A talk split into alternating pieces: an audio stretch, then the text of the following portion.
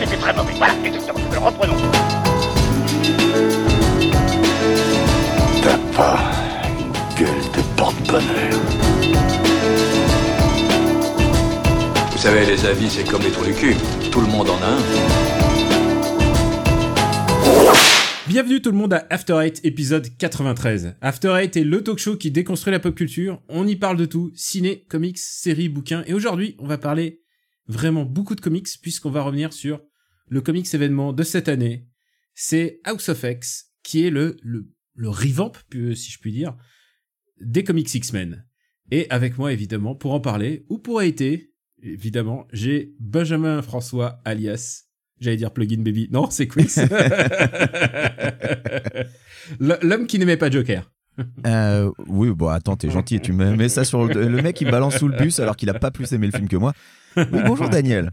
Comment tu vas Bonjour aux auditeurs. Ça va, ça va, ça va, ça, Ça se passe. Alors, Ouais, faut que ça je- va. avant qu'on rentre dans le vif du sujet, j'ai envie de dire un truc, c'est que tu étais essayé de m'expliquer que tout le problématique de nourrir tes chats, et tu sais quoi, j'avais l'impression que c'était typiquement le genre de truc que dit un mec qui programme sous Unix pour, euh, pour me raconter la vie des chats. Non, c'est genre- typiquement le truc d'un mec qui revampe les X-Men. C'est aussi complexe, il faut faire des trucs dans un certain ordre, bah voilà, c'est pareil. Ah ouais, c'est très très compliqué comment tu nourris les chats. Non, mais c'est euh, parce que les, les, les chats sont des les chats sont des branleurs déjà. Bon, il faut le savoir, sont des animaux qui ont une vraie personnalité, contrairement aux clébards qui se contentent de remuer la queue en étant contents. Donc ils te sauvent la vie, eux, ils te sauvent la vie. Oui, oui, bah oui, c'est des... Qu'est-ce que je te disais Et- Enfin, tous les chiens te sauvent pas la vie. hein. C'est vrai. Va te, faire, va te faire sauver la vie par un Yorkshire ou un Fox Terrier. Bon, bon Non. courage. Euh, mais non, voilà, non, j'ai des chats qui sont assez casse-couilles euh, pour au niveau nourriture. Donc, comme on essaye de diversifier leur alimentation, eh ben, il y, a, il y a un certain protocole à respecter. Et c'est comme sous Unix, tu fais les choses dans le désordre, eh ben, tu casses tout. C'est euh, et, franchement, il, m'a- il a commencé à m'expliquer et j'avais un problème audio à ce moment-là où tu m'expliquais. J'étais en train de dire, est-ce que c'est parce que c'est très compliqué ou est-ce que c'est à, à cause du problème audio? Je ne sais Donc, plus. Daniel a prétexté un problème audio parce qu'il comprenait plus euh, ce que j'étais en train d'expliquer. J'ai dit, ok, c'est dur. Alors, dans la collection des, des choses techniques, mais qui fonctionnent, il faut qu'on fasse une petite annonce. On a ouvert le Discord euh, d'After Eight et de tout le Robotics Podcast Universe. Donc, on va mettre le lien sur le, sur le site After Eight et puis vous pourrez trouver le lien aussi sur, euh, sur Twitter. Vous êtes déjà... Ouais, le lien est dans la bio Twitter After Eight. Euh, on Voilà. pourra le mettre dans la bio Twitter des autres comptes aussi. On va évidemment mettre un lien sur le site after8.fr, chose que je n'ai pas encore faite. Mais tu fais quand même les choses très très bien. Écoute, j'essaye. Euh, J'y connais rien en Discord. Euh, c'est beaucoup de gens nous, nous demandaient quand est-ce qu'il y aurait un, un, un espace pour les auditeurs pour, pour communiquer, pour discuter entre eux. Euh, au début, j'étais pas super chaud et puis finalement, on a cédé, on a créé le Discord. Euh, pourquoi Euh, on donc était voilà. pas chaud Parce que on s'est dit, ça va nous prendre beaucoup de temps. Ça va nous prendre beaucoup de temps, mais voilà, parce qu'on n'a pas le temps, quoi. Euh, on a, on fait déjà plein de choses à côté. Euh, donc on essaye d'être présent, mais c'est vrai qu'on va pas être là tout le temps non plus pour. pour Ouais, moi je suis assez, je suis assez, je suis un peu l'animateur du manège, hein, tu sais, j'aime bien faire. Alors, de quoi ça parle un Discord? En fait, euh, pour ceux qui connaissent pas, c'est comme un forum, mais qui reprend un peu des codes de l'IRC, c'est-à-dire. euh, Alors voilà, c'est pour les pour les pour les vieux comme nous qui connaissent pas les trucs euh, modernes, c'est comme IRC à peu près, c'est similaire. Et puis pour les jeunes qui connaissent, bah, ils connaissent déjà, ils savent déjà ce que c'est. mais forme, sous forme de forum et aussi de manière moderne, donc on peut poster des photos, euh, des gifs et aussi avoir les émotes. C'est là où j'ai découvert le truc qui tue, c'est que tu peux fusionner Twitch et Discord. Donc les gens qui s'abonnent à ma chaîne Twitch peuvent utiliser les émotes de Twitch sur le Discord et ça, c'est quand même la grande classe puisque parmi mes émotes, il y a euh, quand même celle de Henri Cavill qui sourit sans moustache. Il y a, il y a une, il y a une émote de, qui t'est consacrée avec un Donald. Il y a une émote euh, papa. Donc je suis assez content de pouvoir revoir ce, petit univers que j'ai créé dans le cadre du Discord. Euh, de quoi on parle? Bah, si vous n'êtes pas content d'un classement de Super Ciné Battle, c'est l'endroit, c'est l'endroit où vous pouvez le dire. Et en général, les gens ne parlent que de ça, et sur- surtout toi d'ailleurs. Et euh, Ah non, mais moi je suis mécontent d'un classement, tu sais très oui, bien quel. bah, le seul film que tu as vu dans les années 90, je sais. Et Benji, je suis désolé. Je suis désolé. Je suis désolé, ça se reproduira plus. Et en plus, en plus, c'est basé sur une incompréhension. Toi, tu croyais que Magnolia, c'était le biopic euh, de Claude François, et en fait, euh, c'était Bah pas ouais. ça du tout, quoi. Ah. Et Et euh, donc, vous pouvez reparler de After Eight, de Super Ciné Battle, du Growlcast, aussi de BD sans modération, dont le dernier épisode est, est disponible depuis euh, vendredi dernier. Euh, et puis, vous pouvez demander quand aura lieu le, le prochain épisode de Parle à mon Luc. C'est aussi... Euh, Tout à fait. voilà, on peut parler Vous pouvez ciné- demander. Voilà. Vous avez le droit. Voilà. C'est pas garanti qu'on ait une réponse à vous donner, mais vous Voilà. pouvez demander. Donc on peut parler euh, BD, comics, euh, séries, euh, enfin tout ce tout ce dont on parle et même musique, même si la musique c'est c'est c'est peut-être le forum où je vais le moins. hein. Ça je pense que je je je suis je suis pas enfin et surtout j'ai mes goûts sont trop euh, Non, on connaît Voilà. ta haine envers la bonne musique, Daniel. voilà exactement c'est c'est bien connu. Benji, à part ça, qu'est-ce que tu nous racontes de beau? Eh bien, à part ça, j'ai enfin vu Parasite, euh, six mois après tout le monde, puisqu'il est enfin sorti aux USA. Alors, une sortie limitée euh, la semaine dernière à New York et Los Angeles, ce qui est assez curieux, Mais qui Et a été puis, euh, étendu d'après ce que j'ai lu parce que qui a été étendu cette semaine à l'ensemble du pays. Donc voilà, moi j'ai pas voulu attendre. Alors tu vois, j'ai une carte illimitée, euh, enfin entre guillemets illimitée parce qu'elle est pas complètement illimitée, mais j'ai l'équivalent d'une carte illimitée chez AMC. Sauf que AMC à Burbank et à Los Angeles, il y en avait aucun qui diffusait Parasite, donc du coup, bah, je suis allé payer, j'ai payé ma place. Et oui, monsieur, Euh, assez cher en plus. Et puis, euh, et puis, bah, cette semaine, maintenant, il est sorti à Burbank gratuit, donc je voulais pas attendre, j'ai payé. Voilà, je suis comme ça. Et c'était très très bien. C'était vraiment très très bien. C'était peut-être le meilleur film que j'ai vu cette année. Non, c'est super. Enfin, je pense que nos auditeurs qui ne l'ont pas encore vu euh, bah, euh, devraient euh, se précipiter sur la sortie en VOD parce que c'est vraiment un super bon film. Et Bientôt, euh, bientôt viennent les moments des des awards et des, et des tops de fin d'année. Je pense que chez nous, Parasite sera bien classé. ouais, ouais, puis ce sera l'occasion d'en parler un peu plus en détail parce que voilà, je- j'ai pas envie trop de rentrer dans les détails pour les news. Euh, mais ouais, non, super film vraiment. Et puis, euh, comme tu le sais, j'aime euh, tout faire euh, après tout le monde. Et bien, j'ai commencé Watch Dogs 2 euh, parce que je cherchais, je cherchais un truc parce que je jouais pas encore assez de jeux simultanément et je me suis dit, allez, Watch Dogs 2. Et, et pour l'instant, j'ai joué quoi une dizaine d'heures à Watch Dogs 2 entre deux crashs parce que je me tape un bug idiot avec l'appareil photo. En fait, une partie sur deux, le jeu me dit qu'il n'y a plus de place sur ma carte mémoire d'appareil photo alors que j'ai zéro photo dedans. Et l'autre partie où le jeu me dit pas que j'ai pas de place pour prendre des photos, quand je prends une photo, ben le jeu crash. C'est pas un retour au bureau Windows, c'est euh, en gros l'image freeze et le seul truc que je peux rouvrir c'est la carte. Et euh, quoi que je fasse derrière, euh, le jeu fonctionne plus, donc je suis obligé de revenir au menu et de relancer le jeu, donc c'est assez chiant. J'ai vu d'autres gens avec le même problème sur Steam, mais globalement les solutions qu'ils ont données, genre couper Internet, je suis là genre non mais vous êtes gentils les gars, mais j'ai autre chose à foutre quoi, je vais pas couper Internet quand je joue à Watch Dogs 2, surtout qu'en plus la dimension multijoueur euh, de Watch Dogs 2 est quand même assez sympa où par moment t'as des gars qui débarquent dans ta partie où tu peux envahir les parties des autres. Euh, voilà, euh, couper Internet ce serait un peu dommage. Donc voilà, je trouve que c'est un jeu qui est bien plus drôle que le premier, qui se prend vachement moins au sérieux. Mais c'est aussi un jeu qui a été complètement ringardisé par l'actu, mais je pense que j'en reparlerai quand j'aurai terminé le jeu. Voilà. À toi Daniel, quelles sont tes news? Bah, j'ai vu deux films, dont un dont je peux enfin parler et qui devrait sortir euh, aujourd'hui à l'heure de diffusion d'épisode. J'ai vu Terminator Dark Fate. Alors il sort en France avant le- les États-Unis Parce qu'il sort aux US le 1er novembre. Il sort le 23 octobre. Ouais, il sort, mais il sort bien, bien en Ah la vache ah, Il sort euh, une semaine et demie avant les US. Ah bah d'accord. C'est parce qu'en France, on aime la qualité, mon gars. C'est pour C'est ça. ça, vous aimez le bon cinéma. On aime le bon cinoche. Donc, c'est réalisé par euh, Tim Miller, que vous connaissez tous euh, pour son œuvre euh, sur euh, Deadpool. Deadpool. Terminator Dark Fate, alors tout le monde attend de savoir ce que, ce que ça vaut. Bah écoute, je suis épaté par le fait qu'on arrive à, quand même à essayer de faire des reboots de Terminator 3 en fait. Parce que à chaque fois qu'il y, a- il y a un nouveau film qui sort, il essaye Dark de Fate remplacer. reprend après le 2, c'est ça? Il reprend après le 2, mais ils essayent tous de faire la même chose ou plus ou moins de gommer Terminator 3. bah, En fait, le seul qui a pris en compte Terminator 3, c'était Salvation. Mm. Euh, qui était une vraie suite, mais Genesis était censé reprendre après le 2. Et donc, euh, Dark Et donc Fate là- refait ça. On oublie Genesis à nouveau et voilà, Dark, Dark Fate refait la même chose en nous donnant une nouvelle, euh, un nouveau personnage de Sarah Connor, donc qui s'appelle Grace, qui est vraiment très très, non, je sais plus comment elle, s'appelle, ah j'ai un trou de mémoire, Euh, elle s'appelle Dani, voilà, c'est pour ça que je me souvenais plus. Et Dani euh, Donc ça, c'est la, C'est c'est une- la jeune qui doit survivre. C'est pas c'est Mackenzie la Davis. jeune Mexique, c'est la jeune Me- mexicaine. Elle doit survivre Et, euh, et on lui envoie un, on lui envoie un Terminator pour la tuer, et bien évidemment parce que c'est elle qui va mener la révolution plus tard. Et on lui envoie un Terminator, ce qui a l'apparence d'un Terminator, mais en fait est un, est un humain amélioré, euh, qui s'appelle Grace, qui est joué par euh, Mackenzie Davis. Ouais. Et donc c'est à peu près exactement la même dynamique. Voilà, c'est il y a pas il y a pas d'autre il y a pas d'autres mots, c'est vraiment la même chose et comme si tu as vu les trailers, tu sais qu'en plus on te reprend Schwarzenegger. Oui. C'est c'est vraiment bizarre. Euh, Mais est-ce que Je- c'est mauvais, Daniel? C'est la question, parce que Genesis, euh, même si tu vois, j'ai voulu y croire les dix premières minutes, non, c'est mieux mieux mieux que Genesis mais par contre euh, ce film-là commence par un moment ultra cringe euh, que je peux je, je sais pas si toi tu Ah, veux le ne, spoiler. je préfère que tu ne le spoiles pas. D'accord, ok, ok. J'attends de le voir. Mais je veux dire, là, si tu survis au, au ridicule des deux premières minutes de ce film, je pense que tu peux survivre à tout le film.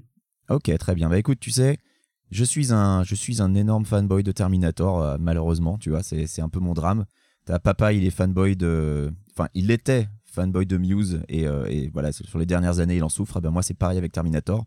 Sache que j'ai regardé les deux saisons de la série Terminator de Sarah Connor Chronicles et que Oh j'arriverai à défendre. Eh ben, la saison 2 était bien. La saison 1, non, mais la 2, oui.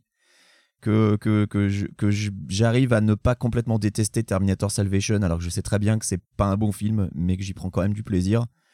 Donc euh, voilà, je- je- j'ai peu d'espoir parce que cette série m'a suffisamment déçu. Mais si tu me dis que euh, c'est que finalement c'est pas si pire, eh ben voilà, je vais quand même, je veux quand même y moins aller. pire. donc Mackenzie Davis, c'est pas mal. Par contre, il y a quelqu'un qui joue comme une patate et ce n'est pas Schwarzenegger. C'est Linda Hamilton. Non mais ça on le voit dès les trailers. Dès les trailers, euh, on Elle est là joue- genre oh là là, mais Linda Hamilton, elle en fait mille fois trop quoi. Elle joue tellement mal. Elle joue. Ah, c'est c'est très très gênant. Mais elle a joué dans, elle a joué dans quasiment rien euh, depuis, euh, mais depuis super longtemps. C'est ça qui est ouf, quoi. Tu regardes sa filmo entre Terminator Salvation où elle faisait juste une voix off euh, pas créditée et, et, et là Dark Fate, bah elle a rien quoi. Enfin, elle a du direct vidéo, elle a, elle a six titres sur euh, sur Wikipédia. Non, mais elle a. Enfin. Elle a, elle a abandonné presque le cinéma à un moment. Bon. Bah, j'ai l'impression. Euh, elle était dans une série qui s'appelait Defiance, où elle a fait six épisodes. Mais euh, tu sens bien que euh, l'argent qu'elle a gagné avec T2, ça a suffi à la mettre Mm. euh, à l'abri pendant des années, quoi. Parce que derrière, elle a fait quoi? Elle a fait le pic de Dante, c'était son dernier gros truc, quoi. Tout le reste, ouais, c'est la, c'est la cata. Enfin, bref. c'est un peu la catastrophe. Euh, et puis sinon, j'ai vu El Camino, mais j'aimerais bien en discuter avec quelqu'un qui l'a vu et je sais que tu l'as pas vu. Et de Et non, je l'ai manière, pas encore vu. les fans l'ont vu. Donc moi, j'ai vu en Day One. Euh, El Camino, c'est le film euh, basé sur Breaking Bad, euh, Breaking Bad Story, qui prend la suite de de ce qui s'est passé dans le dernier épisode. Et je pense que c'est le problème, c'est que il y a Je un- sais pas si j'ai envie de le savoir, en fait. C'est ça qui me, qui me a- bloque un peu. Non, et en fait, il y a un consensus général pour dire euh, est-ce qu'on avait besoin de ça? Mais voilà, c'est ça mon problème. Est-ce que est-ce qu'on avait besoin est-ce qu'on avait besoin de ça? On, on est content de les voir et mais c'est c'est le propre du fan service, c'est de donner aux gens euh, ce qu'ils veulent et on est clairement dans un moment de euh, donner aux gens ce qu'ils veulent. Et je sais pas je pense que ça vaudrait le coup qu'on en reparle mais une fois que euh, Bon, tout allez. le monde sera à jour. Je le regarderai, et puis on en reparlera à la fin de l'année. Euh, Je pense que c'est le bon moment pour passer à notre gros sujet, Oxbox. Allez, c'est parti. Je vous hais tous au plus haut point. Vous et puis toute votre clique de terroristes. Vous n'êtes qu'un sale gang d'assassins de bas étage, des putains d'enfoirés qui font chier la terre entière. Donc si vous voulez vous adresser à moi, essayez plutôt de causer à mes burnes. Oxbox. Derrière ce nom se cache le comics dont tout le monde parle. C'est un comics événement. Et ça fait longtemps que l'attention n'a pas été aussi forte sur, euh, sur une nouvelle sortie, en fait. Parce que Marvel, bah.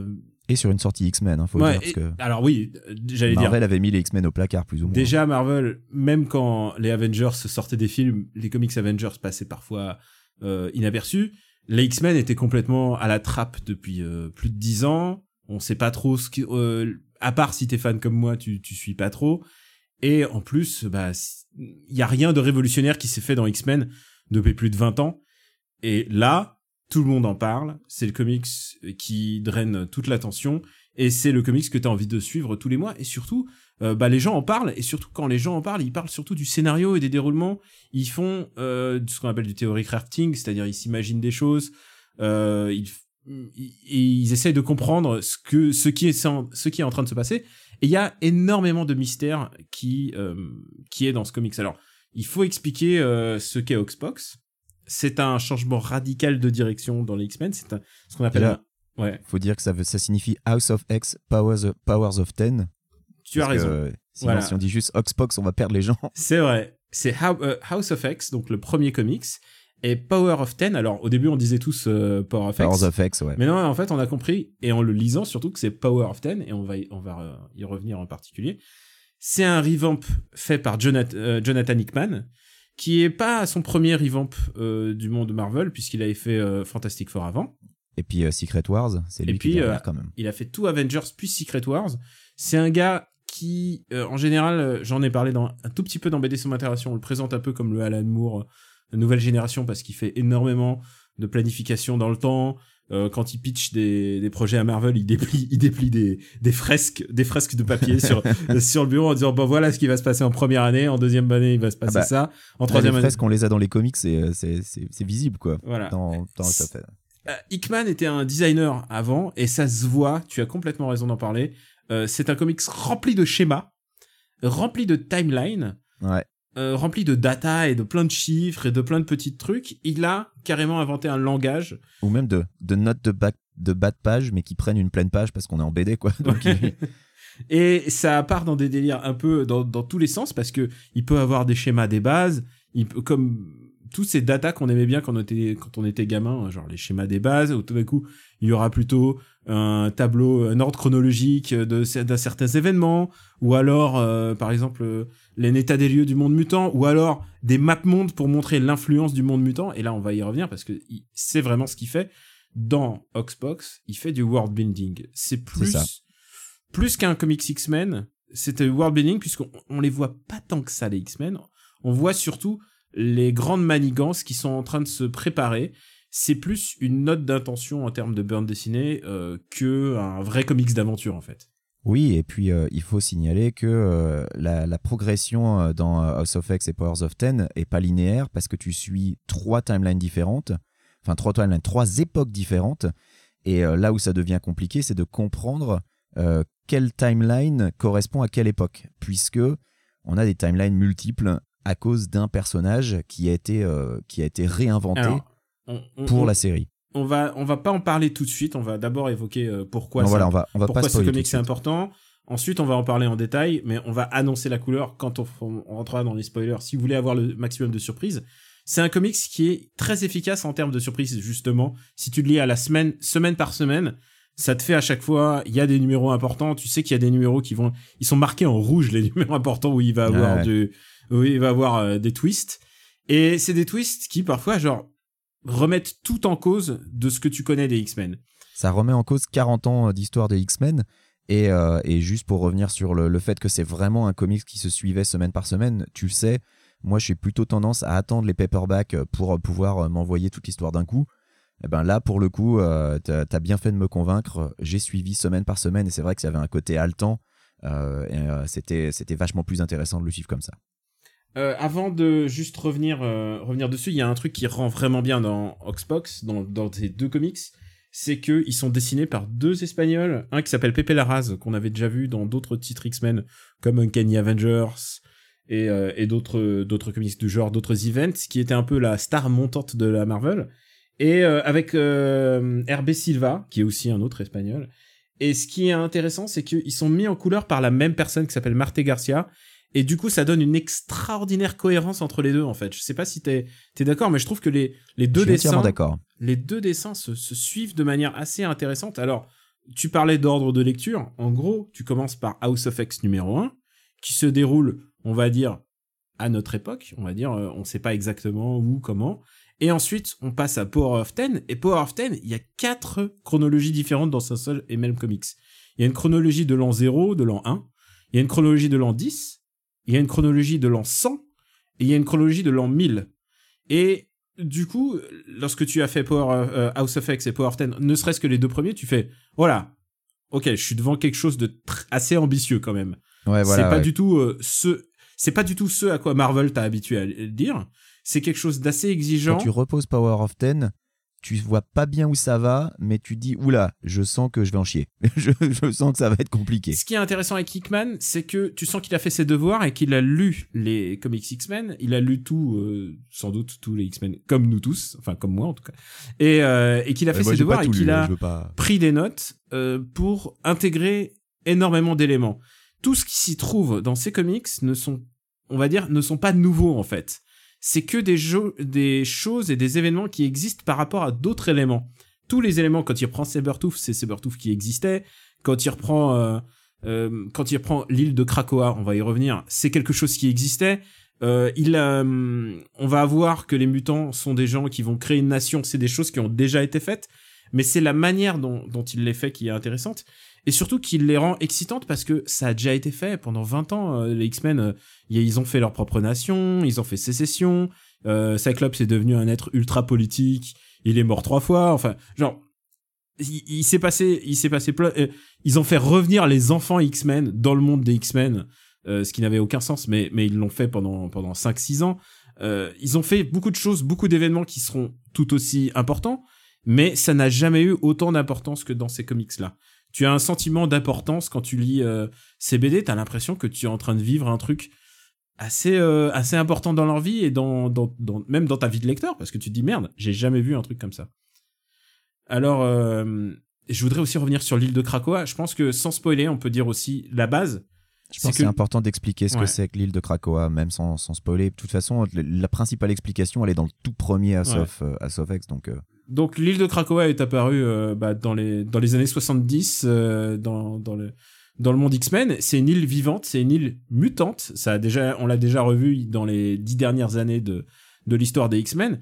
Et c'est une île qui a une personnalité, qui a une entité et qui peut communiquer, mais on sait pas avec qui elle peut communiquer. Et là, l'île de Krakoa est devenue l'île des l'île des mutants. C'est devenu la nation mutante et la premier acte de Xavier, c'est d'aller à l'O- euh, c'est d'aller à l'ONU et de faire représenter son État et de dire nous on est un État pacifique, on est des mutants, mais on, on est le, on, est le, le le chaînon suivant de l'évolution humaine, tout ça, tout blabla. Mais il leur dit et en plus on a des médocs puisque l'île de Krakoa peut faire, on, peut y planter des des médicaments en fait, on peut y planter des fleurs qui servent à des médocs, dont un qui soigne à peu près toutes les tous les maux humains, tous les maux classiques humains, genre Alzheimer, cancer, tout ça, tout, a- tout ça est soigné. Ils disent, et on a ces médocs et on vous les donne si vous reconnaissez notre état et si vous travaillez avec nous. Donc, euh, il naît une espèce de... C'est bizarre de commencer un comics aussi important sur un truc comme ça. C'est littéralement... c'est barré au début, ouais. c'est c'est l'industrie du l'industrie du médicament par les X-Men. Ça tu te dis waouh, c'est le premier numéro et tu dis où ça va? Et il crée aussi une autre fleur qui leur permet de se téléporter, ce qui est très commode scénaristiquement. Très, très pratique.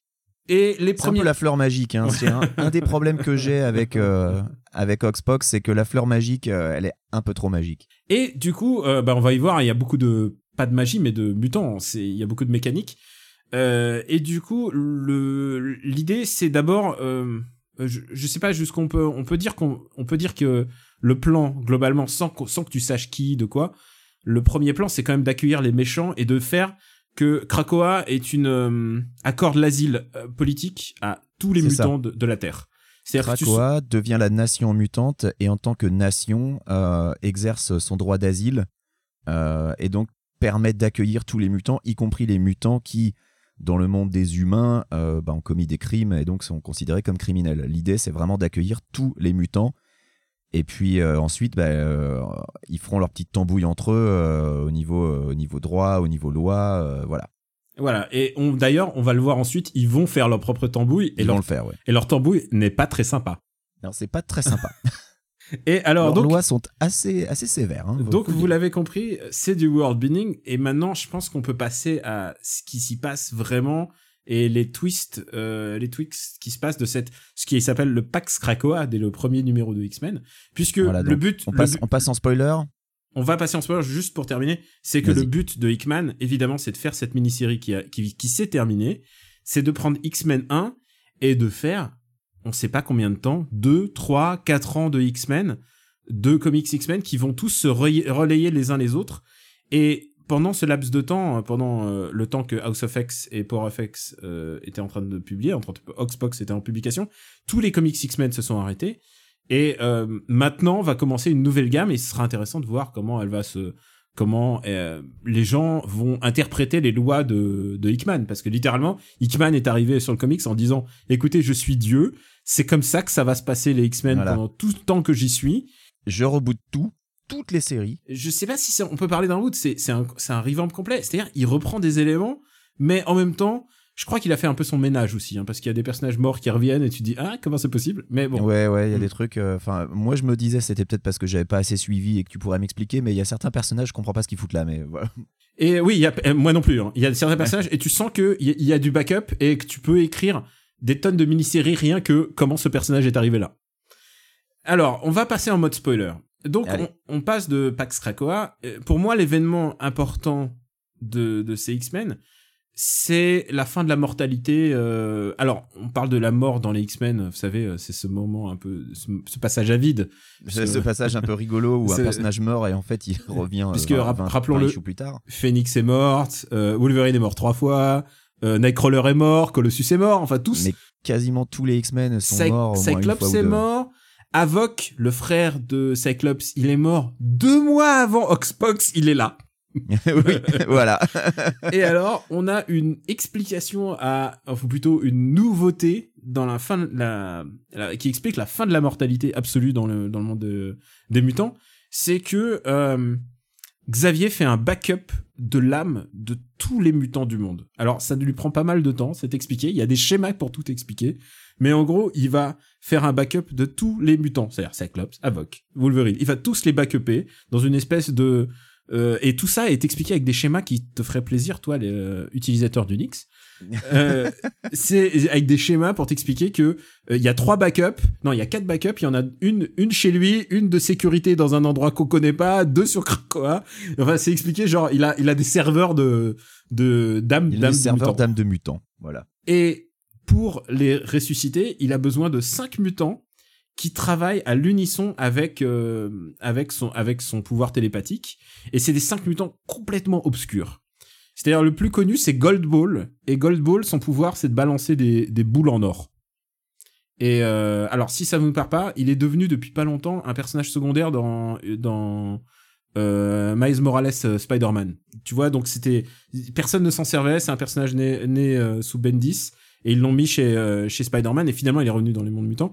Et son but et on, tout d'un coup on dit ah non en fait c'est pas des boules en or, c'est des œufs en or. Et donc avec ces œufs, il va donner une espèce de de comment on dit une euh, tu dirais merde je, je suis pris d'un d'un américanisme une vaisselle une euh, Un, un, ben, un vaisseau, tout un simplement. vaisseau de euh, un vaisseau pour pour euh, héberger les corps des mutants et il y a tr- quatre autres mutants qui vont travailler avec lui en unisson il y a Proteus qui est le fils de Moira McTaggart on va en parler euh, et euh, il y a Tempus je crois dont le pouvoir est de contrôler le temps mais elle peut contrôler le temps dans des espaces donnés. C'est-à-dire que elle peut faire vieillir un un œuf son pouvoir est de faire créer une bulle de temps en fait. Et donc elle peut faire vieillir l'œuf et c'est ce qu'elle fait. Alors avec ces cinq mutants qui travaillent à l'unisson et bah tout d'un coup euh, bah, on peut redonner la vie et à la fin on leur remet leur esprit. Et donc chaque mutant qui va mourir et bah va pouvoir ressusciter. Et je pense que c'est une des plus grosses nouveautés de ce de ce comics si ce n'était la première que j'ai évité euh, à dessein euh, d'expliquer est-ce que tu veux t'en charger Alors, je veux juste revenir sur le fait que les, Ah, les, les- gens ressuscitent à volonté. Euh, un inconvénient de ça, c'est que tout potentiel dramatique, du coup, est évacué immédiatement parce que tu sais qu'ils vont forcément tous revenir, sauf s'il arrive des bricoles à un des cinq mutants qui sont nécessaires. Mais avant d'apprendre que tout le monde peut ressusciter à foison, il y a une, une scène, enfin, il y, y a tout un chapitre qui est, qui est assez, euh, assez épique euh, d'une attaque sur une, station spatiale par les X-Men et ils se font décimer. Et quand tu lis ça, tu te dis putain, mais c'est chaud. Enfin, ils se font massacrer. Qu'est-ce qui se passe? Et en fait, quand au chapitre suivant, tout le monde ressuscite, euh, genre euh, hop, c'est magique. alors c'est hop c'est ça- magique ça, pète un peu le truc. Et c'est hop, c'est tribal aussi parce que c'est une ferveur quasi religieuse. Ils sont acceptés dans les mutants sont sont traités comme une nation, mais c'est une nation euh, religieuse. C'est un culte religieux comment ils sont revenus. Et surtout, il y a beaucoup de choses qui sont suspicieuses. On va y revenir. C'est Ouais. que euh, bah il y a bou- souvent, je me demande est-ce que c'est les personnages que je connais? Est-ce que c'est les personnages? Quand je vois Aurora Storm je me dis, est-ce que c'est vraiment la Storm que je connais? Quand je vois Cyclops, je me demande, est-ce que c'est vraiment le Cyclops que je connais? Est-ce qu'ils sont pas manipulés par quelqu'un? Est-ce qu'ils sont pas euh, embrigadés par quelqu'un? Est-ce qu'ils sont pas manipulés euh, télépathiquement par quelqu'un? Il y a plein de questions que je me pose. Et euh, Ah, c'est vrai que Ororo qui, euh, qui, s- qui, qui harangue la foule euh, au moment de la résurrection, tu te dis, oh là, euh, on est dans une secte. c'est pas Maroro à moi en tout cas. Ouais, ouais, ouais, c'est vraiment chelou. Ces suspicions, en partie, sont euh, la, euh, la conséquence de Xavier, du professeur Xavier, qui, qui marche. Professeur Xavier qui euh, a ressuscité pour la avant le comics, il a repris un corps, mais là on te dit, il a il a il a utilisé le système sur lui plusieurs fois. Et d'ailleurs, il y a une petite note en bas de page qui te dit, on n'a jamais mis une autre âme dans un corps différent du, du sien, et je te je mets ton, mon billet que ça ça va arriver. Ah bah, euh, mais déjà, j'ai l'impression Xavier, j'ai l'impression que c'est pas son corps. Enfin, bah euh, voilà, c'est ça le truc, c'est que le Xavier qui est là est toujours masqué, on ne voit pas son vrai visage, et il y a un soin fou qui est apporté sur le fait qu'on ne voit pas son visage. C'est très très très suspicieux s'il en est. Il porte un masque, il porte le masque en plus, euh, qui ressemble à celui de, de Red Richards euh, négatif, qui s'appelle The Maker. Ben voilà. Voilà. Ce qui, qui, est un, qui est un méchant de des Fantastic Four, un méchant de Hickman en plus. Donc tu peux te à chaque fois tu te demandes est-ce qu'ils sont gentils, est-ce qu'ils sont méchants, ils s'allient avec des méchants, qu'est-ce qui est en train de se passer? Et euh, bah je pense que maintenant il faut parler de Moira. Est-ce que tu veux te jeter euh, jeter à l'eau pour euh, expliquer Moira? Bah, je vais essayer d'expliquer Moira. Alors, pour les gens qui, euh, n'ont- qui ont lu des X-Men dans les années 80-90 et qui n'en ont pas relu depuis, vous connaissez peut-être le personnage de Moira McTaggart, euh, qui a été occasionnellement relation amoureuse du professeur Xavier, Qui est la mère de mutants. Mère de mutant mais- Proteus. Oui, mère du mutant Proteus, euh, qui euh, était à la base une scientifique euh, avec qui Xavier en fait se lie d'amitié et puis ensuite a une relation parce qu'elle étudie justement tout ce qui est le, le gène X. Enfin, elle, elle a assisté les X-Men, c'était donc une alliée des X-Men. C'est une c'est une humaine. C'est une humaine et tu apprends dans House of X 2, si je ne me trompe pas, qu'en fait Moira est mutante et que sa mutation euh, lui fait revivre. euh, c'est assez compliqué d'expliquer en fait. Elle Au fait, moment où- à partir du moment où rebooter elle meurt, vie. voilà, à partir du moment où elle meurt, sa vie reboot, mais elle a encore tous ses souvenirs de sa vie d'avant. C'est-à-dire que, euh, en gros, c'est comme si la, la timeline dans laquelle elle vivait disparaissait, euh, l'univers reboot tout entier autour de Moira, et, et tout ce qui se passe ensuite dépend des actions de Moira finalement, puisque elle est l'élément, comme, comme, dans, comme dans Lost, on parle de, de constante, bah voilà, Moira, c'est la constante de tous ces univers, et ce que elle va faire va modeler le reste de l'univers et les conséquences de ses actions. Tu apprends que c'est l'être humain, le mutant le plus important du monde Marvel, C'est un, un mutant extrêmement important. puisque euh, ce qui est euh, ce qui est fou, c'est que là, le monde Marvel tel qu'on le connaît est sa dixième vie, donc d'où le Power of Ten. C'est sa dixième vie, et on voit le moment où tu apprends sa vie, et ça m'a fait un choc. Il y a une espèce de frise chronologique qui se déplie et qui continue sur des dizaines et des dizaines d'années, puisqu'il y a des vies qui sont allées très très loin, puisque euh, elle a vécu, il y a une, il y a une des chronologies au début, on apprend qu'elle a vécu 100 ans dans une, dans une vie, et Moira a essayé toutes les voies possibles. Elle a essayé de s'allier avec Xavier, ça n'a pas marché. Elle a essayé de s'allier avec Magneto, ça n'a pas marché. Elle, a essayé de... faire disparaître le gène mutant. Elle s'est fait buter par les maraudeurs. Euh, non, pas par les maraudeurs, par euh, la Freedom Force. euh, par Mystique et, Destiny. Et, et Destiny, voilà. Elle est d'ailleurs dans des conditions Brûlée vive par Pyro avec euh, Destiny Horrible. qui lui dit voilà, tu la, tu la brûles, mais tu la brûles lentement pour qu'elle se souvienne de ce que ça Et- fait. pourquoi ça c'est un détail important Destiny est la seule qui peut et, et voit le futur donc elle a lu elle a compris que Moira était une mutante et euh, dans une des vies elle s'allie avec Apocalypse en se disant que bah écoute j'ai pas essayé ça mais Apocalypse Voilà. finalement finalement pourquoi pas? Et Apocalypse quand il arrive dans sur l'île de Krakoa il se dit euh, eh mais en fait euh, c'est trop bien c'est exactement ce que je voulais faire depuis le début en fait Voilà. Et Apo- Apocalypse, tu le sens devenir gentil. oui, tu sens devenir. Alors, Apocalypse a eu des passages gentils, mais il y a des fut. Tu vas voir un futur où Apocalypse est le gentil. Il est le littéralement le le professeur Xavier de cette de cet univers. Donc, elle. Il- faut rappeler que euh, on parle de gentils, de méchants, mais dans l'histoire, les méchants, c'est l'humanité hein, qui persiste à vouloir Mm. exterminer les mutants d'une manière ou d'une autre. Et quand on dit euh, ça rate, c'est euh, tout ce que Xavier essaye. Quand Xavier essaye d'aider les humains, euh, ben non, il se fait quand même massacrer. Euh, quand ils partent en guerre ouverte contre les humains, ils se font aussi massacrer. Mm. Enfin, il n'y a rien qui fonctionne au final. Toutes les Le- chronologies de Moira ont ça en commun que les mutants perdent toujours quoi qu'il arrive. Et euh, dans une des dernières, les mutants perdent carrément puisque à chaque fois les humains, soit les humains euh, vont vaincre les mutants, soit euh, bah, l'humain va devenir post-technologique et s'allier à la mécanique et du coup ça va être la victoire des robots en fait. Ça va être Voilà. la devoir de Nimrod et des et des ultra sentinelles. Et, euh, et, et quoi qu'il arrive, les mutants sont euh, se, se font buter. Donc l'idée de Moira dans cette chronologie, donc celle que nous vivons en ce moment, c'est d'aller voir Xavier dès le début et de lui dire lis ma pensée, regarde tout ce que j'ai vécu. Et évidemment, euh, Xavier, euh, Xavier change et hum, à Ah partir bah, de... il, il change mais radicalement. Enfin, c'est plus le Xavier euh, bon et généreux et plein d'espoir quoi. Tu le sens vraiment que c'est pas du tout le même mec derrière maintenant. c'est plus du tout le même mec et il va voir tout de suite Magneto en lui disant on s'allie aussi, Voilà. en lui en, en lui faisant le même topo et au moment où ils décident de lancer euh, Krakoa et de lancer leur, leur état, ils disent euh, euh, ils, ils se font un pacte en disant ça y est, c'est fini à tout jamais, quoi qu'il arrive, nous resterons ensemble. Et euh, et tu apprends à la fin de Oxbox que euh, finalement tout ça est, est- est- et c'est aussi le truc de, ce, de cette BD, c'est qu'il y a plein d'interrogations qu'on a et on se demande parfois est-ce que c'est parce qu'ils sont out of character ou est-ce que parce qu'il y a un, mensonge plus grand, est-ce qu'il y a un agenda plus grand pour ces personnages et tu sens que Xavier Magneto et Moira euh, ils travaillent ensemble sur un ils leur disent on dit pas la vérité aux gens donc déjà tout leur leur histoire étatique est basée sur un mensonge Voilà, il y a un truc caché derrière, on sait pas quoi. Et euh, bon, c'est le toute la fin de de en- déjà toute la fin de Xbox, on sait que que Moira, elle veut pas de personnes qui voient le futur pour pas qu'elle soit débusquée. Donc Oui. euh, donc elle dit ah non, Destinée, on la ressuscite pas. Voilà. Mais ce qui est intéressant aussi, c'est que évidemment Hickman, il n'en est pas un, un truc prêt. Il a du coup, il met en place puisque c'est un gouvernement, il y a un il, il met en place une euh, comment une euh, elle s'appelle comme déjà la, la silent non la discrète courte la di- j'ai oublié le, le, ter- le terme exact. Ah, alors, C'est euh, la- leur espèce de tribunal là? C'est pas un tribunal c'est un gouvernement.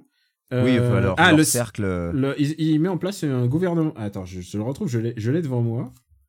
Attends je, je sais plus comment il l'appelait. C'est un cercle où ils sont 12 en fait. Oui, oui, c'est un cercle où ils sont 12 et il fait, euh, il met en place un, un gouvernement pour, euh, bah pour, euh, pour gérer tout ce monde, tout ce monde-là. C'est d'ailleurs étonnant que Cyclops ne soit pas euh, assis à cette table. Il est, euh, il n'est pas, il n'est pas accueilli à cette table-là. Mais par contre, C'est le- concile de Krakoa. C'est le le, concile- le concile silencieux de Krakoa. concile Quiet silencieux Council of Krakoa. Quiet, Quiet Council of Krakoa. Et, et dont un membre n'a pas encore été dévoilé. Il y a un membre qui n'est pas dévoilé et euh, parce que évidemment White Queen dit ah non moi je veux pas deux places je veux trois places elle négocie Et trois en fait, voilà, ils sont pas 12, ils sont 14. Voilà. Puisque, ah, et ça c'est un truc dont on n'a même pas parlé, mais c'est un détail très important. Le personnage, euh, un de mes personnages fétiches et pourtant très très mineur des X-Men, euh, Douglas Ramsey, alias euh, Cypher. Cypher. Cypher, son pouvoir était mental. C'est pour ça qu'il me plaisait beaucoup. Il est pas du tout physique et c'est pour ça qu'à un moment, dans les New Mutants, il meurt parce qu'il se prend une balle perdue parce que son pouvoir n'est pas du tout physique en fait. Il, Mm. il a le pouvoir de parler toutes les langues possibles et imaginables. Et donc c'est le celui qui sert de traducteur à Krakoa. Et euh, donc du coup il est l'intermédiaire obligatoire pour parler à Krakoa, qui est Krakoa. euh, il siège à son propre conseil. Hein, ça se déroule sur ses sur son corps. Tout tout ça se déroule sur un corps d'un mutant en fait finalement. Mm. Et, euh, et du coup, bah, ils, ils, ils mettent en place un conseil avec des méchants à cette table, puisqu'il y a Sinister.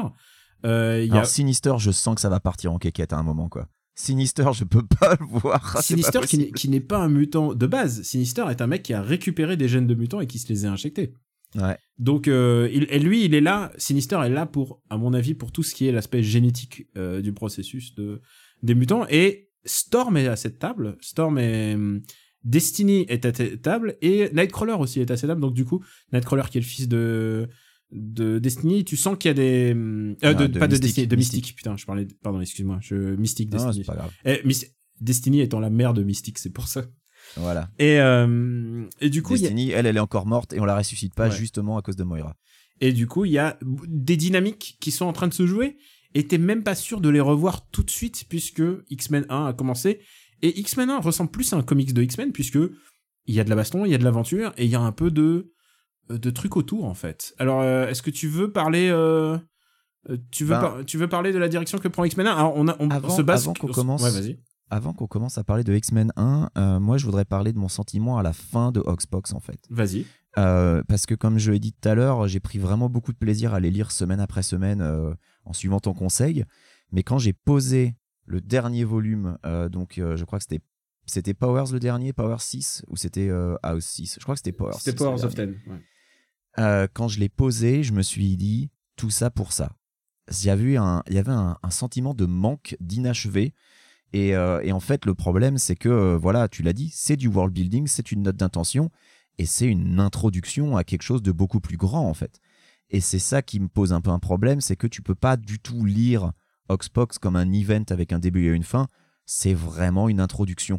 Et, pour moi, euh, t'as un- t'as encore fin derrière, quoi. Tu dis, bon, alors, euh, c'est très bien tout ça, mais, euh, mais voilà, euh, globalement, maintenant, j'aimerais bien que ça commence, quoi. Parce que on t'a établi plein de trucs super intéressants, notamment donc, Moira, dont on a parlé tout à l'heure. Cette espèce d'incertitude sur, sur le personnage de, Xavier, qui est vraiment bizarre. Sur le côté. le côté déification de, de, Magneto et même le culte qu'il y a autour de tout ce- ce- cette résurrection. Donc oui, il y a vraiment tout un tas de trucs super intéressants où tu te demandes où ça va partir. Mais à la fin d'Oxbox, bah, t'en sais rien, quoi. Tu t'es quasiment euh, aussi perdu qu'au début. Et, euh, et là, euh, bah, tu vois, j'ai la timeline des futurs comics qui est à la fin de X-Men 1 qui est annoncé pour tout octobre-novembre. Bah, t'as X-Men 1, Marauders 1, Excalibur 1, New Mutants 1, X-Force 1, Fallen Angels 1, et ensuite les deux. Bah non, bah j'ai pas le time dans ma Alors- vie pour suivre six séries différentes moi, basées pense- sur X-Men pour avoir la suite, quoi. Je pense que de toute manière, il faut lire seulement celle de Hickman, et Hickman, il en écrit que deux. Donc ça fait deux comics par mois. Donc Ouais, c'est pas, c'est pas la mort. X-Men et quoi d'autre Il écrit X-Men et New Mutants.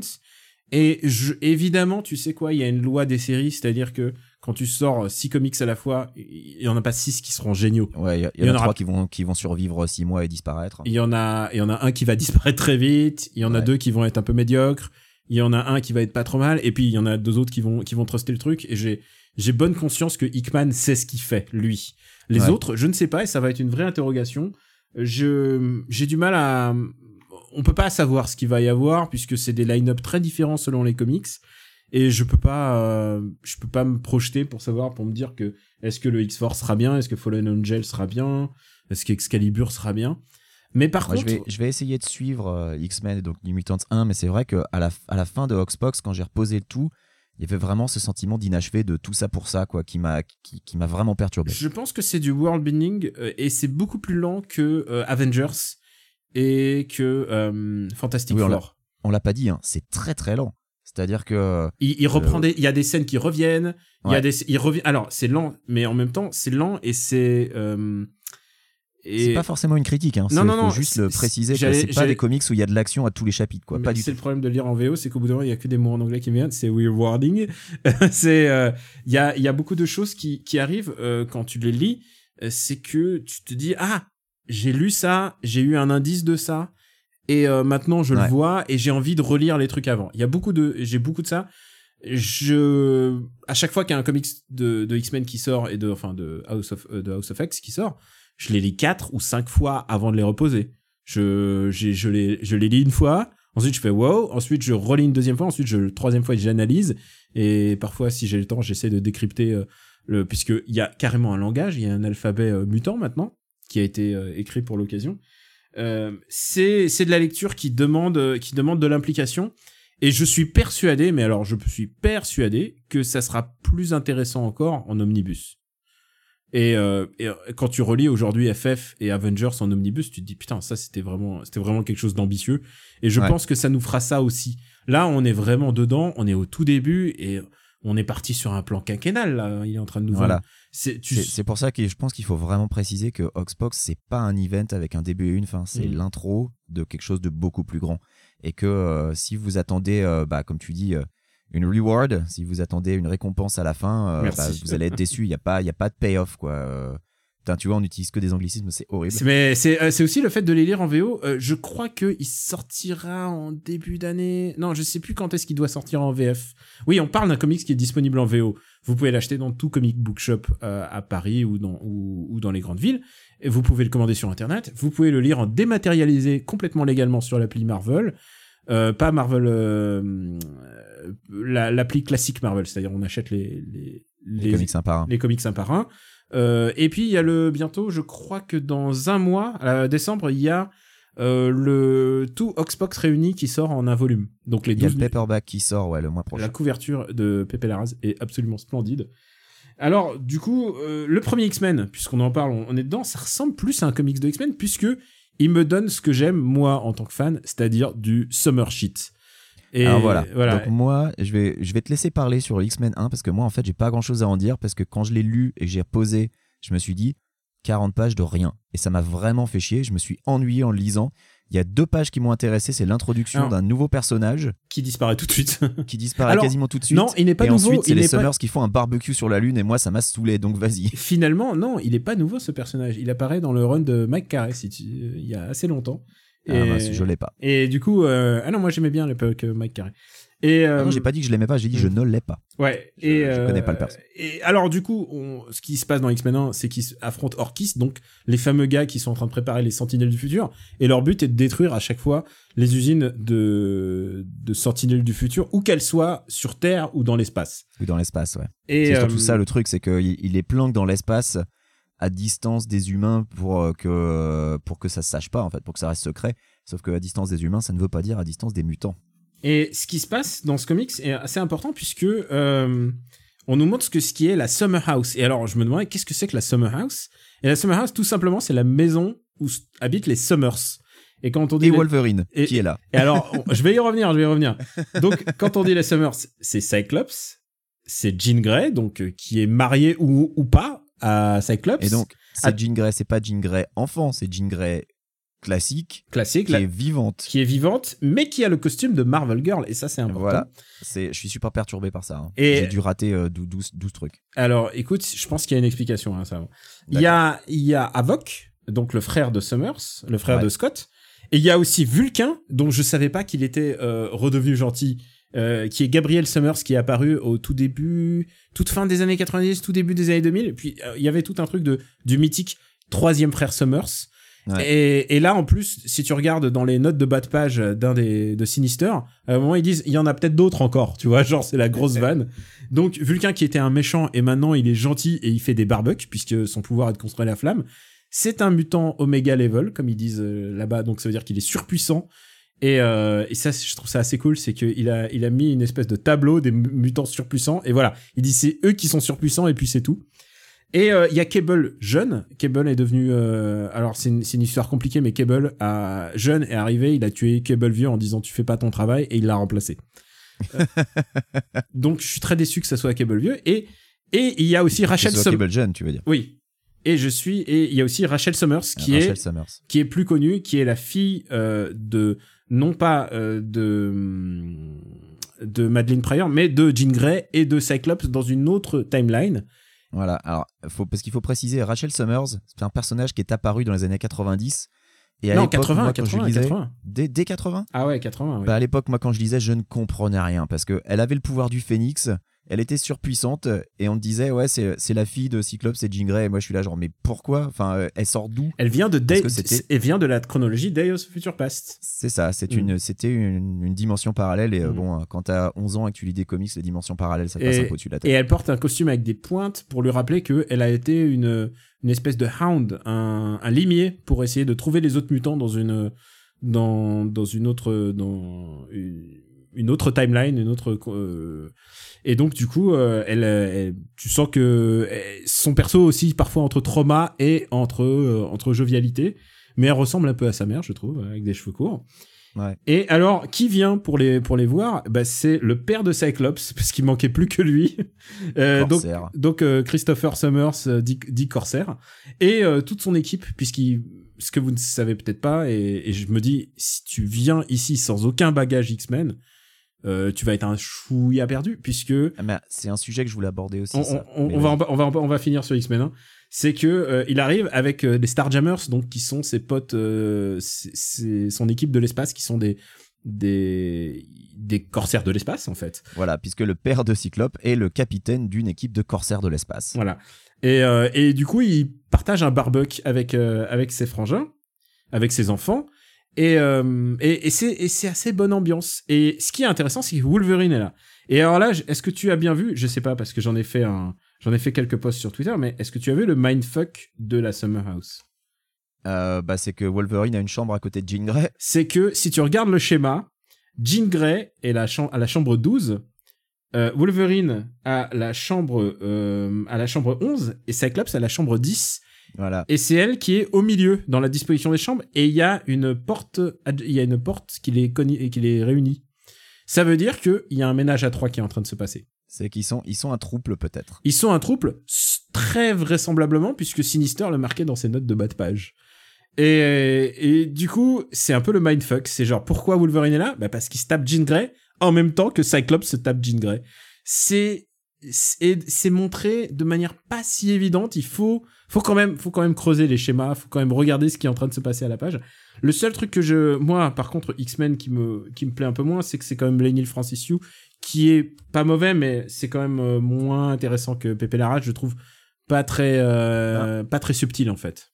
En fait, euh, moi, ce que je trouve dommage, et euh, tu l'as précisé sur Twitter, moi, je comprenais pas pourquoi la couverture était aussi moche. La couverture est affreuse, je trouve. Mhm. Alors qu'à l'intérieur, ça m'a moins choqué. Bah, Euh, c'est pas aussi joli que sur, euh, que sur Oxbox, c'est sûr. Euh, mais euh, c'est pas, ça m'a moins choqué. Mais la couverture, elle est immonde. Enfin, je veux dire, comment. Oh, quelle horreur. Et surtout, ce qui est dingue, enfin, ils prennent la couverture de Lenny Francis mais il y a environ 12 variantes cover à chaque comics, quoi. Et qui sont toutes superbes. Qui sont qui pas toutes superbes, mais il y en a beaucoup des, des biens aussi.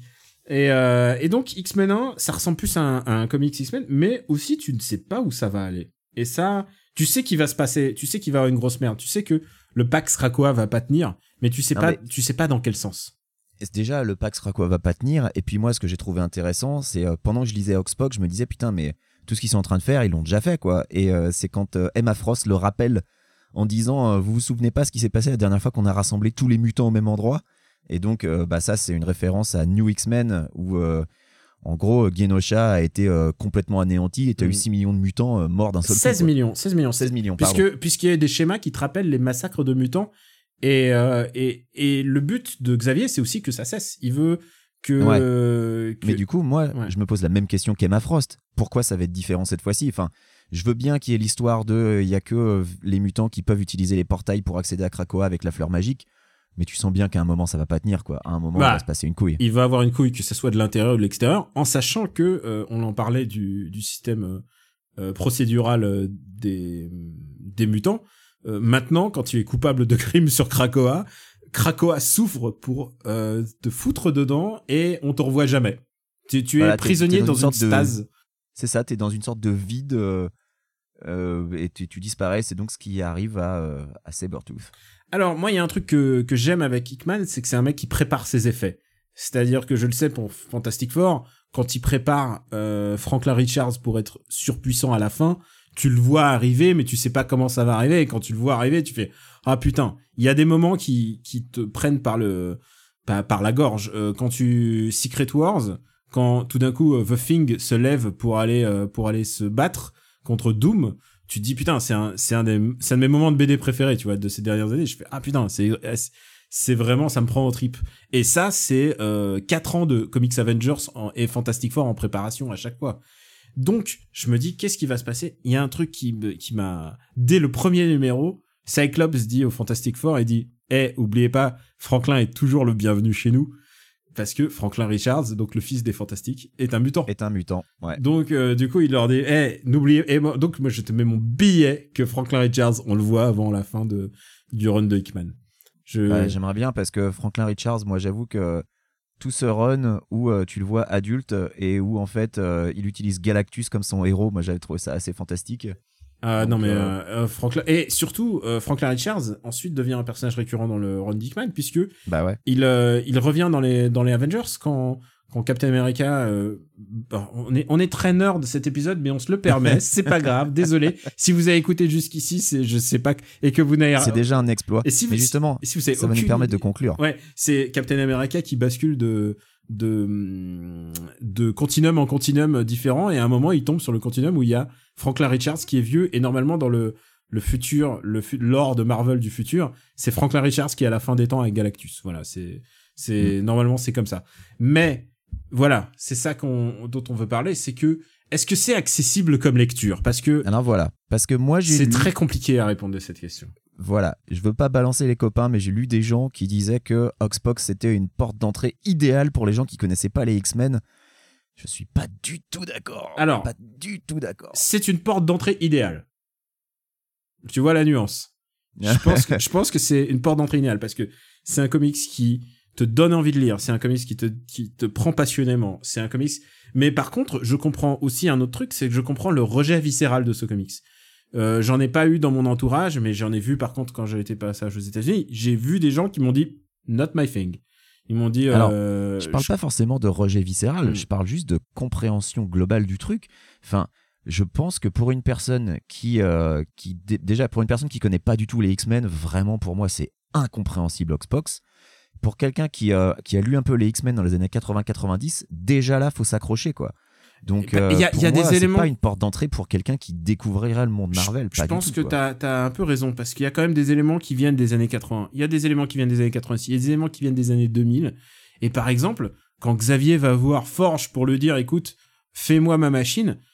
Qui connaît Forge dans les nouveaux lecteurs? Euh, Forge, c'est un c'est un mutant qui est apparu au tout au milieu Moi des je le connais des 90 Forge, mais c'est vrai au, le milieu des années 80, Forge était un personnage secondaire. C'est un, c'est un Apache euh, qui est aussi un mutant et dont le pouvoir mutant est de créer des choses et de créer des inventions. C'est-à-dire, on lui, il a un processus dans sa tête mutant qui fait que s'il se donne la tâche de euh, créer un, un bidule en électronique, il va le créer. Il ne comprendra pas vraiment ce qu'il fait, mais il va le créer. Et donc, à ce moment-là, il crée un laser qui enlève les pouvoirs des mutants à l'époque.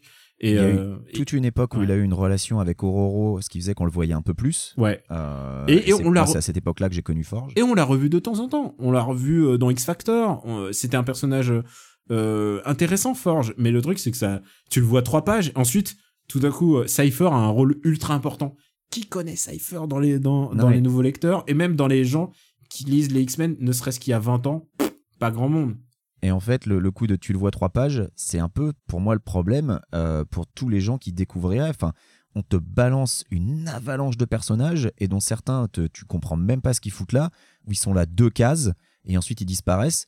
Alors pour le, Je pour le fan, c'est fantastique. Et je peux comprendre que ça soit aussi fascinant pour quelqu'un qui ne les connaisse pas, parce qu'il y a un truc qui est fait, euh, parce que normalement dans les comics Marvel, il y a une raison éditoriale qui fait que l'éditeur dit une, met une petite étoile et il met une référence en bas en disant voir X-Men euh, X-Men numéro 240. Il veut X-Men mais là, imagine 240. faire ça pour Xbox, quoi. bah, là d'abord c'est pas possible et surtout Il y a des petites étoiles partout. et surtout, ils ne le font pas. Ils ne le font pas parce que je pense que c'est aussi pour garder le truc un peu ac- accessible. Je pense que si tu lis Oxbox jusqu'au bout et que tu essayes de comprendre un peu ce qui se passe, je pense que tu peux t'en sortir et après, les X-Men, X-Men 1, X-Men 2 et New Mutants, ça a l'air d'être quand même un peu plus classique. Euh, je pense que tu peux t'en sortir. Mais, euh, mais Moi, je pense quand que je tu dis passes à côté du truc, en fait. C'est ça, euh, tu t'en sors peut-être, mais quand on dit que c'est ambitieux, euh, c'est ambitieux aussi en termes de lecture. Il faut, il faut vraiment s'impliquer dedans et, et ensuite il y a un autre truc, c'est qu'on sait pas que- comment sera la suite. Ça se trouve, ça sera. Je pense que aller aussi gros avec une histoire comme ça, il y avait beaucoup de chances de se foirer. Il y avait beaucoup de chances de que ça soit genre hum, un peu gênant en fait. Bah, Et- elle peut encore se foirer, c'est ça le Elle truc. peut encore se foirer, le- mais avec un départ comme ça, moi je le regarde euh, sur les gens et sur les gens qui en parlent, bah les gens sont intéressés, les gens ont envie de savoir où ça va, et surtout les gens ont apprécient le fait qu'il y ait une direction. Ça fait 20 ans que les X-Men, euh, ça fait depuis Grant Morrison que, bon après il y a eu des runs intéressants. Je veux dire, il y a eu le run de Karen Gillan, il y a eu le run de Brubaker, il y a eu des petits moments intéressants, mais c'était pas c'était pas des trucs dont les gens, tout le monde parlait quoi. Là, on est dans le com- tout d'un coup, les X-Men deviennent le comics dont tout le monde parle. Et, euh, et rien que pour ça, euh, je trouve ça, je trouve ça intéressant quoi. Alors, je suis d'accord, je trouve ça intéressant. Maintenant, euh, bah maintenant j'espère que le payoff sera à la hauteur de, de toute l'anticipation parce que, bah parce que ouais, on l'a dit, il y a, il y a moyen de se foirer quand même. Il y a moyen de refaire un truc déjà vu ailleurs en moins bien. Alors, euh, j'ai quand même un peu confiance en Hickman. Je sais qu'il, a priori, c'est ce qu'il fait. Non, je crois qu'il a une bonne maîtrise de ce qui, de ce qu'il fait.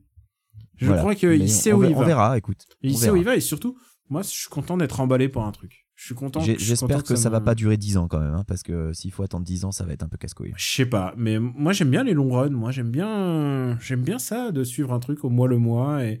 Ah, mais et je veux bien maintenant que Hickman ait est un run de fini. 10 ans. je, je suis pas contre le fait que Hickman ait un run de 10 ans, mais euh, bah, que, que un arc de moins de 10 ans, ça me déplairait pas quand même.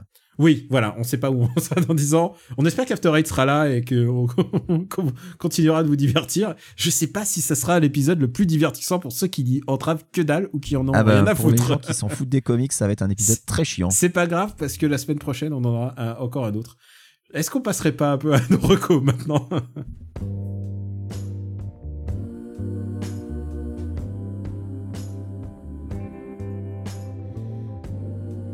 C'est ta dernière chance de laisser tomber. Tu déconnes On est à 5 contre 1. C'est 3 contre 1. Mais comment tu comptes? Une fois que j'ai éliminé le chef, c'est-à-dire toi, je devrais me faire un ou deux de tes copains gonflés à bloc. Les deux derniers, ils se tirent toujours. Rappelle-toi, c'est toi qui l'as voulu. After Eight est un titre trompeur parce qu'à la fin, on balance nos recommandations. C'est bizarre de parler de recommandations quand on a passé euh, une heure à recommander des comics euh, de manière un peu nerd, euh, il faut, bien le dire. Et puis, de toute manière, ça nous change un peu de, de Joker qu'on n'a pas recommandé à l'épisode précédent. Allez, Quix, qu'est-ce que tu as à nous recommander cette semaine? Alors j'ai deux recommandations cette semaine et c'est deux recommandations un peu spéciales. Alors la première, c'est un film qui n'a pas de date de sortie en France à l'heure actuelle.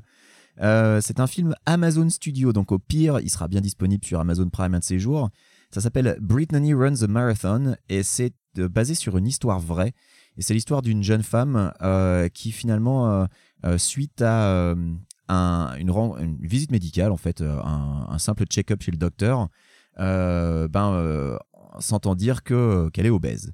Elle, elle, jusqu'ici vivait une vie, on va dire, un petit peu dissolue. Elle, elle faisait la teuf, elle faisait pas trop attention à elle. euh, Mais son médecin lui dit que euh, si euh, elle perd pas du poids, euh, elle pourrait avoir de, de graves problèmes de santé. Et euh, qu'est-ce que Brittany décide de faire? Eh ben, Elle décide de se mettre au running parce qu'elle voit que euh, sa, sa voisine euh, court.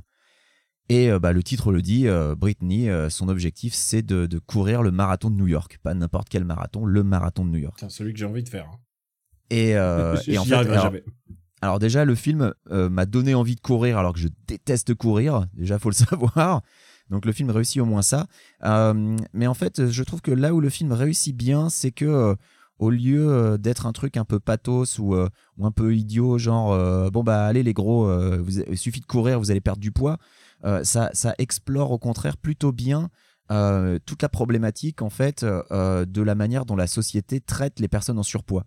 Euh, ça, ça montre bien comment euh, euh, en fait tu, analyses ce que la société t'envoie et tu finis par l'intérioriser et au final ça explique comment Brittany finit par elle-même ne plus s'aimer, commence à avoir des doutes, commence à rejeter les gens autour d'elle et j'ai trouvé ça plutôt intelligent dans la, manière d'aborder le truc.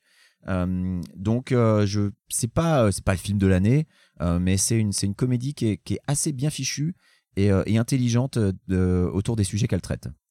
Alors pas de date de sortie en France donc évidemment je suis obligé de faire une deuxième reco et ma deuxième reco, c'est un jeu vidéo qui a disparu des boutiques numériques en décembre 2017 puisque la licence a expiré. Et oui, je fais dans la facilité avec mes recommandations, c'est Transformers Devastation. Mais dispo en, en- Alors- en, en, en Donc, disque. il est dispo, en- il est encore dispo en disque sur PS3, PS4, euh, Xbox. Euh, je sais pas s'il est sur 360, mais il est sur One. Donc essayez de trouver le disque parce que Transformers Devastation, c'est du Transformers porn. C'est un jeu euh, pour euh, les gens qui ont, euh, qui ont regardé et aimé les dessins animés Transformers dans leur jeunesse. Et c'est un beat them all par Platinum Games. Alors, c'est pas le meilleur beat them all de Platinum Games. C'est peut-être pas le meilleur jeu Transformers, je ne sais pas. Je demanderai à Gégette. Mais Transformers Devastation, ça se fait en 5-6 heures. C'est un beat them all apéro euh, qui donne beaucoup de plaisir parce que euh, ça utilise vraiment les transformations de, main- de- de manière intelligente. Et puis, euh, tu peux jouer plusieurs Autobots différents. Moi, au final, j'ai fini par, par rester sur un en particulier qui utilise des épées parce que je trouvais qu'il était assez classe. Mais voilà, c'est un bon petit jeu. C'est un, un double A comme on les aime. Hein. Faut pas s'attendre à un truc gigantesque. C'est du double A. C'est ce que j'aime. Mais voilà, c'est c'est de la bonne cam.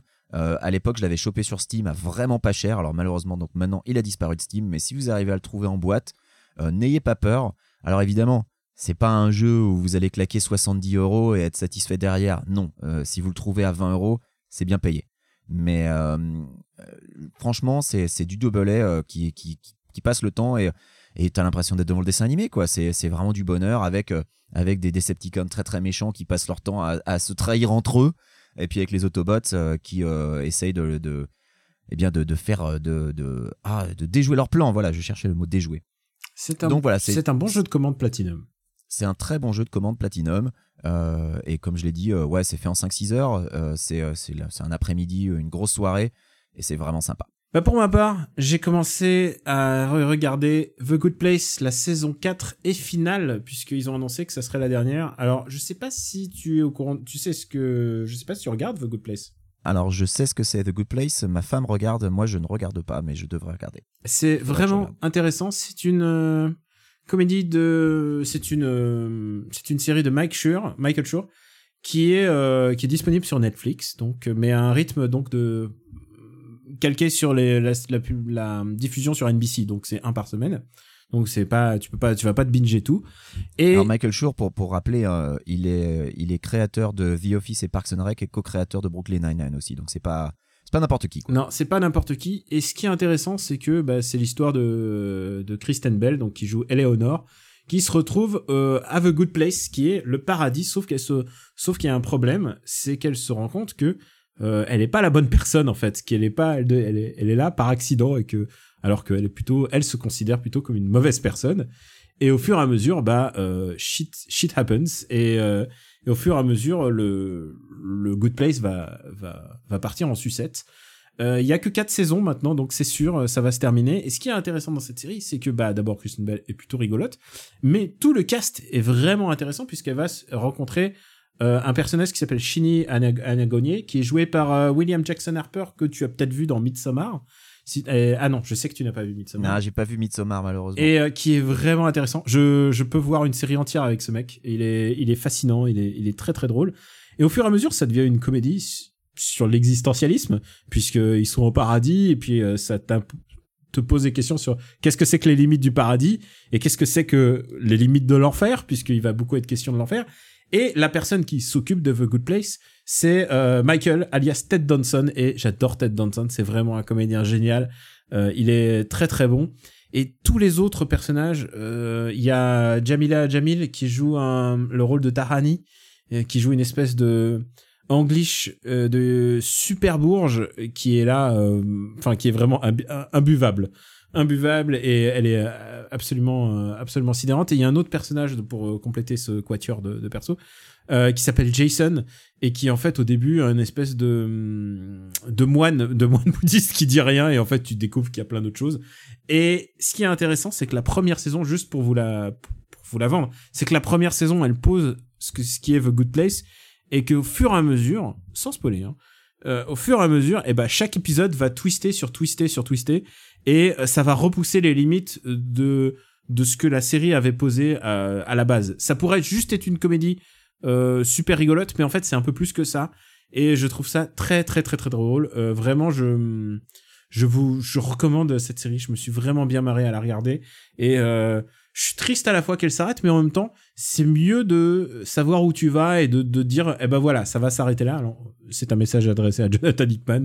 Euh, voilà, c'est bien de savoir où on va et savoir quand ça s'arrête.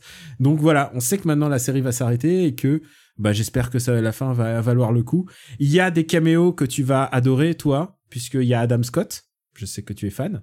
Oui, tout à fait. Il y a un autre, euh, il y a un autre gars que tu aimes beaucoup qui s'appelle Jason Mantzoukas qui est dedans aussi. Ah non, mais il y a, y a que des, y a que des grands noms. Et alors, euh, il y a un autre personnage, euh, a priori, euh, qui est joué par Darcy Carden. ah oui, il y a Darcy Carden qui joue un personnage très très important. Voilà, elle, je la vois sur tous les gifs. Donc, à chaque fois, je me dis, voilà, elle, elle a l'air d'avoir un personnage très drôle. Donc, j'ai très envie de regarder The Good Place. hein, j'ai juste pas encore eu le temps de m'y mettre. Darcy Carden qui est un peu dans tous les projets en ce moment, j'ai l'impression, puisque euh, j'ai l'impression de la voir partout. Elle était dans, euh, enfin, elle, a joué dans Crazy Ex-Girlfriend, elle jouait dans dans dans Barry, je crois. Donc euh, non, non, il y a vraiment, il y a plein de, j'ai l'impression de la voir partout et c'est vraiment une une de ces comédiennes que tu as plus envie de voir parce que son potentiel comique est hallucinant. Elle le joue de manière absolument parfaite. Ce qui est intéressant, c'est qu'il y a parfois les personnages peuvent jouer deux rôles à la fois. C'est vraiment un, un- absolument réjouissant. Donc, je recommande The Good Place. Je recommande aussi La Visseuse qui m'a qui m'a servi euh, pendant toute l'après-midi puisque tu n'étais pas là, Benji, et donc j'ai dû faire des meubles et je me suis dit ah, où est mon ami Benji quand j'ai besoin de lui. pour monter mes meubles Ikea. Ah non mais là c'était pas un meuble Ikea, c'était un peu plus lourd, tu sais, les- c'était pas du bois mélaminé, mais c'était un peu du bois un peu plus massif, donc c'était un peu plus compliqué à, à faire. Et toi t'aurais fait ça avec avec joie, et alors que moi, tu sais, moi je me suis un peu défoncé le doigt à un moment avec ma visseuse parce que ma visseuse elle allait pas dans les bons coins. Alors moi ce que je vous recommande, c'est pas forcément les visseuses à forme de pistolet, il faut qu'elles puissent se redresser toute droite, tu sais, faut que la visseuse la visseuse devienne vis à un moment euh, verticale parce que sinon il y a des endroits où tu peux pas aller avec ta visseuse. Ouais. Et ça, c'est très important. hein, Je, je rigole. Très bien, tu recommandes les visseuses. Je bien. recommande les visseuses qui sont multi-angles. Parce qu'avant, j'en avais une multi-angle et ça, c'était vraiment très bien. Tu sais quoi, ma visseuse est une visseuse USB. Maintenant, tu la branches sur l'USB, ça me. Alors qu'avant, alors qu'avant, on avait des transfos, on avait 15 transfos, c'était n'importe quoi. Enfin voilà, euh, je recommande beaucoup les, les prises USB les aussi. je recommande les prises USB aussi.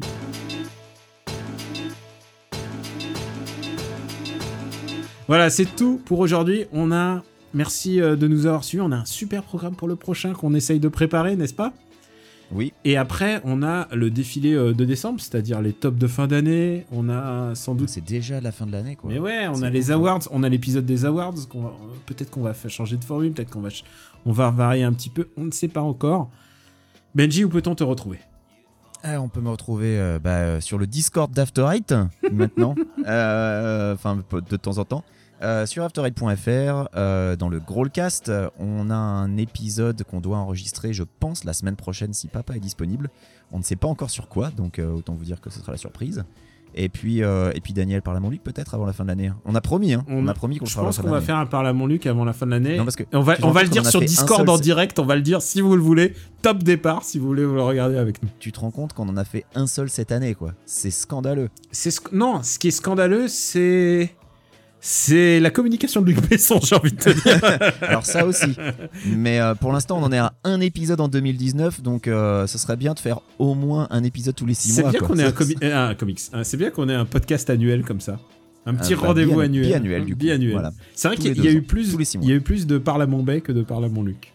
Mais oui, il faut, il faut, voilà. tu sais quoi? euh, y, il y aurait une solution. Il faudrait tous les faire en une journée. Ouais. Non. ouais. tu regardes Non, tout- j'aime pas ta solution. Je suis pas fan. tous les films de Luc Besson en une journée. Putain. Surtout qu'en plus avec le décalage horaire, ça va soit nous faire commencer très très très très tôt, soit finir très très très très tard pour vous. Non, donc, quoi euh, qu'il pas arrive, ça sera trois personnes qui souffrent. Alors pourquoi faire ça? Oui, Voilà. quoi qu'il arrive. Et euh, pour ma Donc part, voilà, c'est à peu près là où on peut me retrouver. À toi, Daniel. Pour ma part, c'est euh, Camérobotics sur Twitter. Vous pouvez me retrouver bah, sur Twitch, beaucoup sur Twitch, twitch.tv slash Camérobotics, où je Twitch en ce moment, je joue beaucoup à FF14, donc euh, je joue à FF14 et à DQ10, donc je sais pas pourquoi, quelle idée saugrenue j'ai eu de me mettre au MMORPG, et en plus à ceux qui prennent énormément de temps, alors que j'ai pas beaucoup de temps en ce moment, croyez-le. Euh, je tiens à dire aussi bah, qu'il y a Super Ciné Battle qui arrive, avec l'épisode 100 en ligne de mire, on change de décennie bientôt. Donc euh, là, normalement, l'heure que vous écoutez After Eight, l'épisode final de season finale est terminé, il est bouclé, et on est en train de penser à la suite. Et euh, bah voilà, c'est tout pour euh, c'est pour l'actu. Il y a MDR aussi qui est en ce moment, et puis euh, puis tous les autres projets, bah, on, en parle sur Twitter ou sur Discord. Venez venez nous en parler. Vous pouvez retrouver After Eight sur le site after8.fr et sur toutes les applis dédiées. Merci de vous abonner, de laisser des étoiles et de et de venir sur Discord. Je sais plus.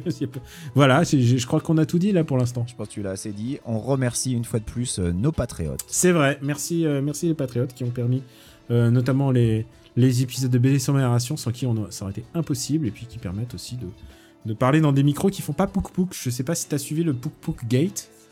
Alors pas trop, mais j'en ai entendu parler. C'est dans Su- Super Ciné Battle, en fait, il y a eu un micro qui a fait pouk pouk. Et, Moi, euh, tu sais, j'ai du, j'ai du retard sur mes épisodes. hein. J'en suis encore à ceux de- du mois de juin là, donc euh, ah, on est encore dans les années 80 euh, ouais. Ah, bah écoute, tu vas voir, les années 90, ça va être, ça va être, ça va être du costaud. Euh, on vous remercie beaucoup, on vous embrasse très fort et on vous dit à très très bientôt. Ciao Ciao ciao, bisous.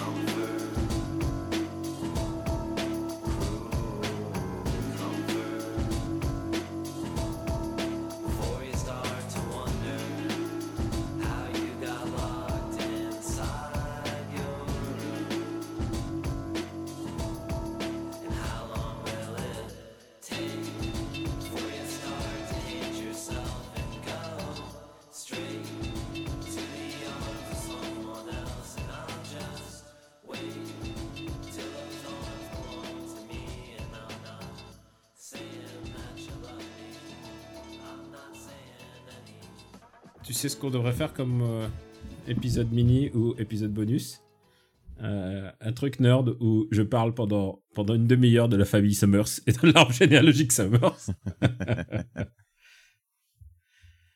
c'est un truc, c'est un, de mes- un truc qui me passionne personnellement. C'est un kick. Ah, complètement. Bah, je comprends mieux pourquoi X-Men 1 t'a plu alors, parce que 15 pages de barbecue chez les Summers, moi perso, ça m'a vraiment fait chier. Quoi. ah, moi, je trouve ça, je trouve ça assez dingue. Mais bon, allez, on en reparlera. on en- Ah ouais, non, je me suis ennuyé à crever, mais c'est bi- c'est bien qu'on ait deux avis différents. Une production RPU.